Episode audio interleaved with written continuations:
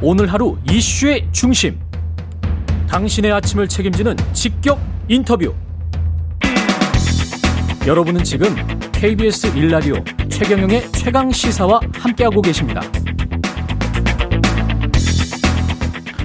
네, 100가지 중 99개가 달라도 정권 교체 뜻 하나만 같다면 모두 힘을 합쳐야 한다. 어제 국민의힘 중앙선대위 출범식에서 윤석열 후보가 단합을 강조하면서 한 말입니다. 출범식 현장 분위기는 어땠는지 박주선 국민의힘 중앙선대 공동선대위원장 연결돼 있습니다. 안녕하세요.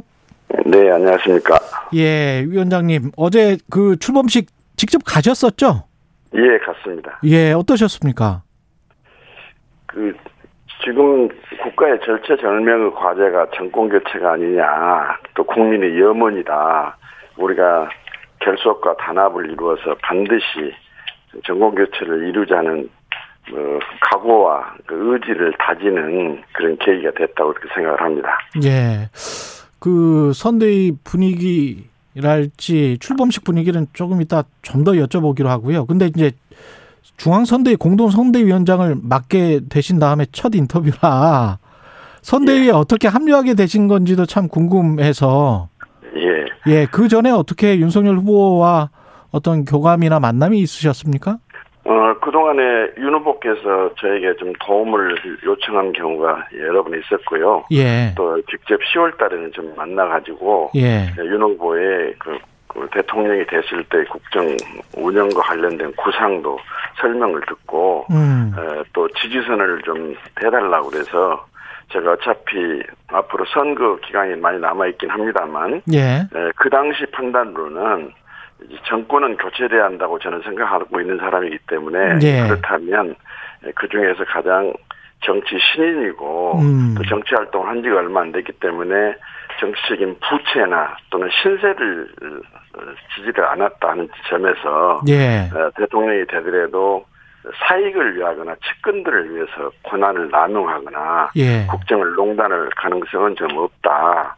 이제 어. 그렇지만 정치 경험이 좀 짧아서 음. 어, 좀 서툴고 부족한 점이 없지는 않지만 다듬어 쓰면 보석이 될 수 있는 원석감은 된다 하는 판단하에서 예. 제가 지휘선을 하게 됐습니다. 그 선대위 다른 분들이랑은 어, 어, 뭐 친분이 좀 있으십니까? 어떠십니까? 아, 대부분 다 아는 분들이죠. 뭐 이번에 예. 새로 오신 분들은 정치권 외에서 오신 분들은 제가 조금 어, 다소 이, 그동안에 잘 모르는 분도 계십니다만 예. 국회 활동을 했기 때문에 대부분 다 아는 분들이죠. 예. 그러면 최근에 그 어떤 국민의힘 당 내의 분위기랄지 선대위의 분위기도 좀 아실 것 같은데요. 그간에 어떤 진통이 있지 않, 있었지 않습니까? 예. 예. 패싱 뭐 논란, 당대표 패싱 논란도 있었고. 당원이 아니고 예. 어, 또 밖에서 지선을 했던 사람으로서 이번에 공동선대위원장으로 음. 참여를 해달라는 요청이 있어서 예. 어, 저희 역량의 범위 내에서 어, 윤 후보 당선을 통해 가지고 정권을 교체한다는 신념으로 어. 제, 여- 제 역할을 최선을 다한다 어, 하는 그런 뜻에서 동의를 해- 했습니다 했는데 예. 뭐 저, 저가 저간 내용을 제가 자세히는 모릅니다만 음. 아무튼 어, 선대위 구성에서부터 출범하기까지 많은 불협화음과 또 국민들로 그 국민들께 그좀 불안 내지는 실망을 드린 것도 사실이거든요. 그런데 네. 이제 어, 수습이 되고 또 봉합이 돼서 어제는 모두가 한 마음 한 뜻으로 정권 교체 이루고 음. 어, 우리가 어, 대한민국은 미래 국민을 어, 꿈을 이루는데 앞장서자 하고 다, 다지고 그랬기 때문에 음. 비온 뒤에 땅이 더 굳어진다는 말과 같이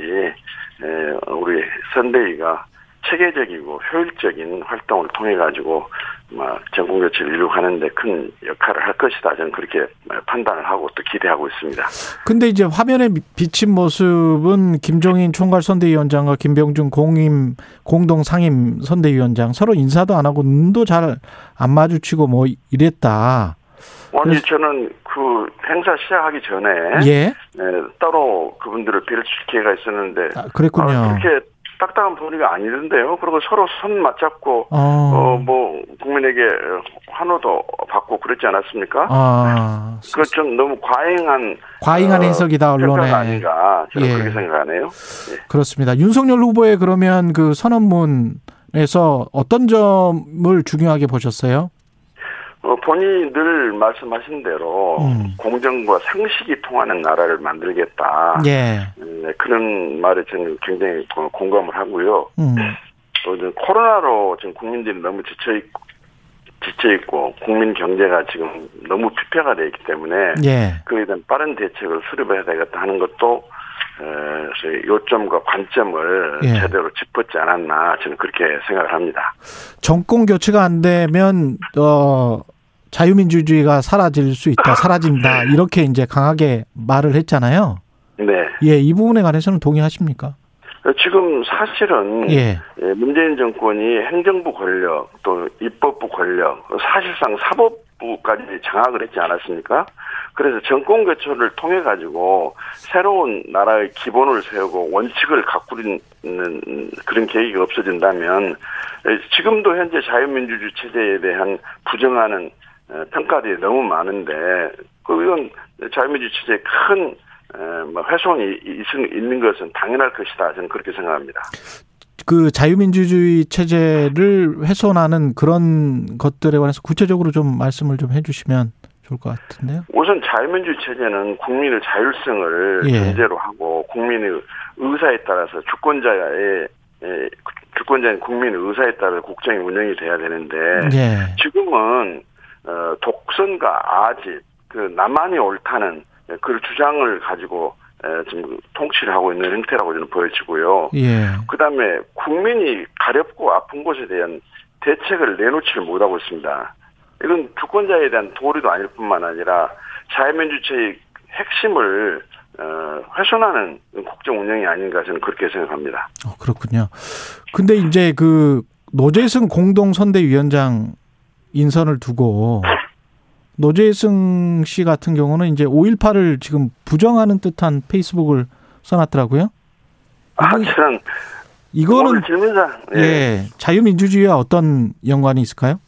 아니 저는 그분에 대해서는 예. 자- 자세히 모르는 분이고 SNS 어떤 말씀을 올- 하셨는지 모르겠습니다만 예. 확인해 봐야하면은 5.18을 부정하는 게 아니고 음. 5.18을 역사적인 의의를 왜곡하고 비하하는 음. 부분에 대해서 특별법을 통해 가지고 처벌하는 조항을 만들었지 않습니까? 예. 그 부분에 대해서 표현의 자유를 에, 봉쇄하는 거기 때문에 옳지 않다는 본인의 견해를 필요한 것이어서 음. 5.18의 본질을 훼손했거나 부정한 것은 아니라고 저는 생각합니다. 또 입법하는 과정에서도 국회뿐만 아니라 언론 또 그리고 학자들 심지어 5.18을 지지하고 있는 분들 사이에서도 이 특별법은 좀 과도한 입법이 아니냐 표현의 자유를 제한한다는 점에서 음. 그런 논의가 있었던 것도 우리가 기억을 하고 있습니다. 아. 그 혐오 발언이 그 전에는 사실은 많이 있어서 이런 법까지 제정하게 된 거 아닐까요? 아, 사실 그렇죠. 저는 그 입법을 예, 그때 5.18을 폄하하고 예. 비하하는 이 제 처벌해야 한다는 입법안을 저도 발의한 사람 중에 한 사람인데 그렇잖아요. 이제 보는 예. 관점과 견해의 차이일 뿐이지 아. 다시 말하면 표현의 자유가 부정된다는 주장을 하는 분들도 많이 계십니다. 심지어 5.18에 참여를 했고 5.18을 지지하는 분들 사이에서도 그런 말씀하신 분들이 계시거든요. 알겠습니다. 근데 예. 이미 이제 법으로 어, 제정이 돼 개- 개정이 돼가지고 예. 어, 시행이 되고 있기 때문에 예. 다 지나간 이야기일 뿐이죠. 그래요. 예. 아니, 저는 그런 생각이 좀 들었어요. 가령 미국 사회에서 흑인을 특정 용어로 이야기를 했던 적이 많잖아요. 예. 예. 그게 괜찮다, 표현의 자유다라고 계속 지속이 되지는 않지 않습니까? 그렇습니다. 그러니까 이제 예. 그렇게 표현의 자유를 훼손한다고 이야기하는 분들도 계시고 저는 그 표현의 자유의 한계를 넘었다고 저는 보는 사람이기 때문에 음. 각자의 개인 의견에 따라서 다르지 않겠습니까? 그래가지고 그 다수의 에, 의사에 따라서 국회에서 법이 에, 통과가 됐기 때문에 예. 지나간 부질없는 이야기였다 저는 그렇게 생각합니다. 근데 앞으로 예. 자유민주주의 체제에서의 표현의 자유와 관련된 부분은 음. 논의가 활발히 이루어질 수 어, 이루어지는 것이 마땅하다 저는 그렇게 생각을 합니다. 음, 그렇군요.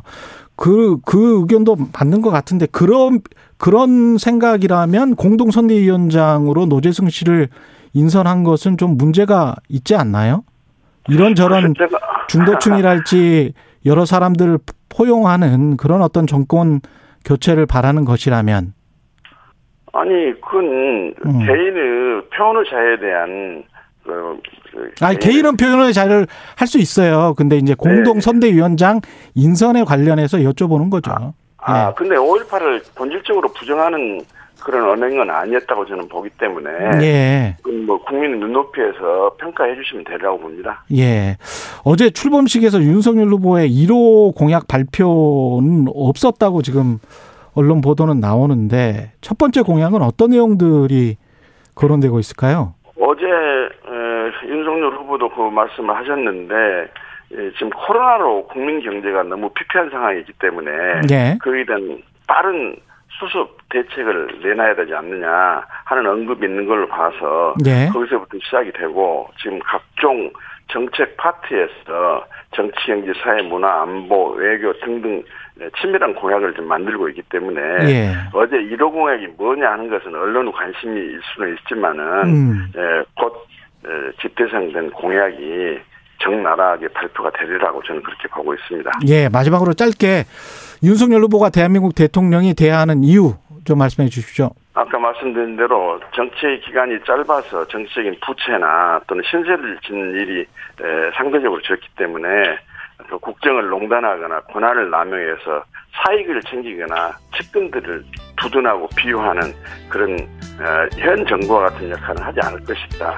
나라의 근본과 원칙을 세우는 그런 대통령이 될 것이라는 기대를 갖고 있습니다. 예, 오늘 말씀 감사합니다. 박주선 네. 국민의힘 중앙선대위 공동 선대위원장이었습니다. 고맙습니다. 감사합니다. 예, KBS 일라디오 최경영의 최강시사 1부는 여기까지입니다.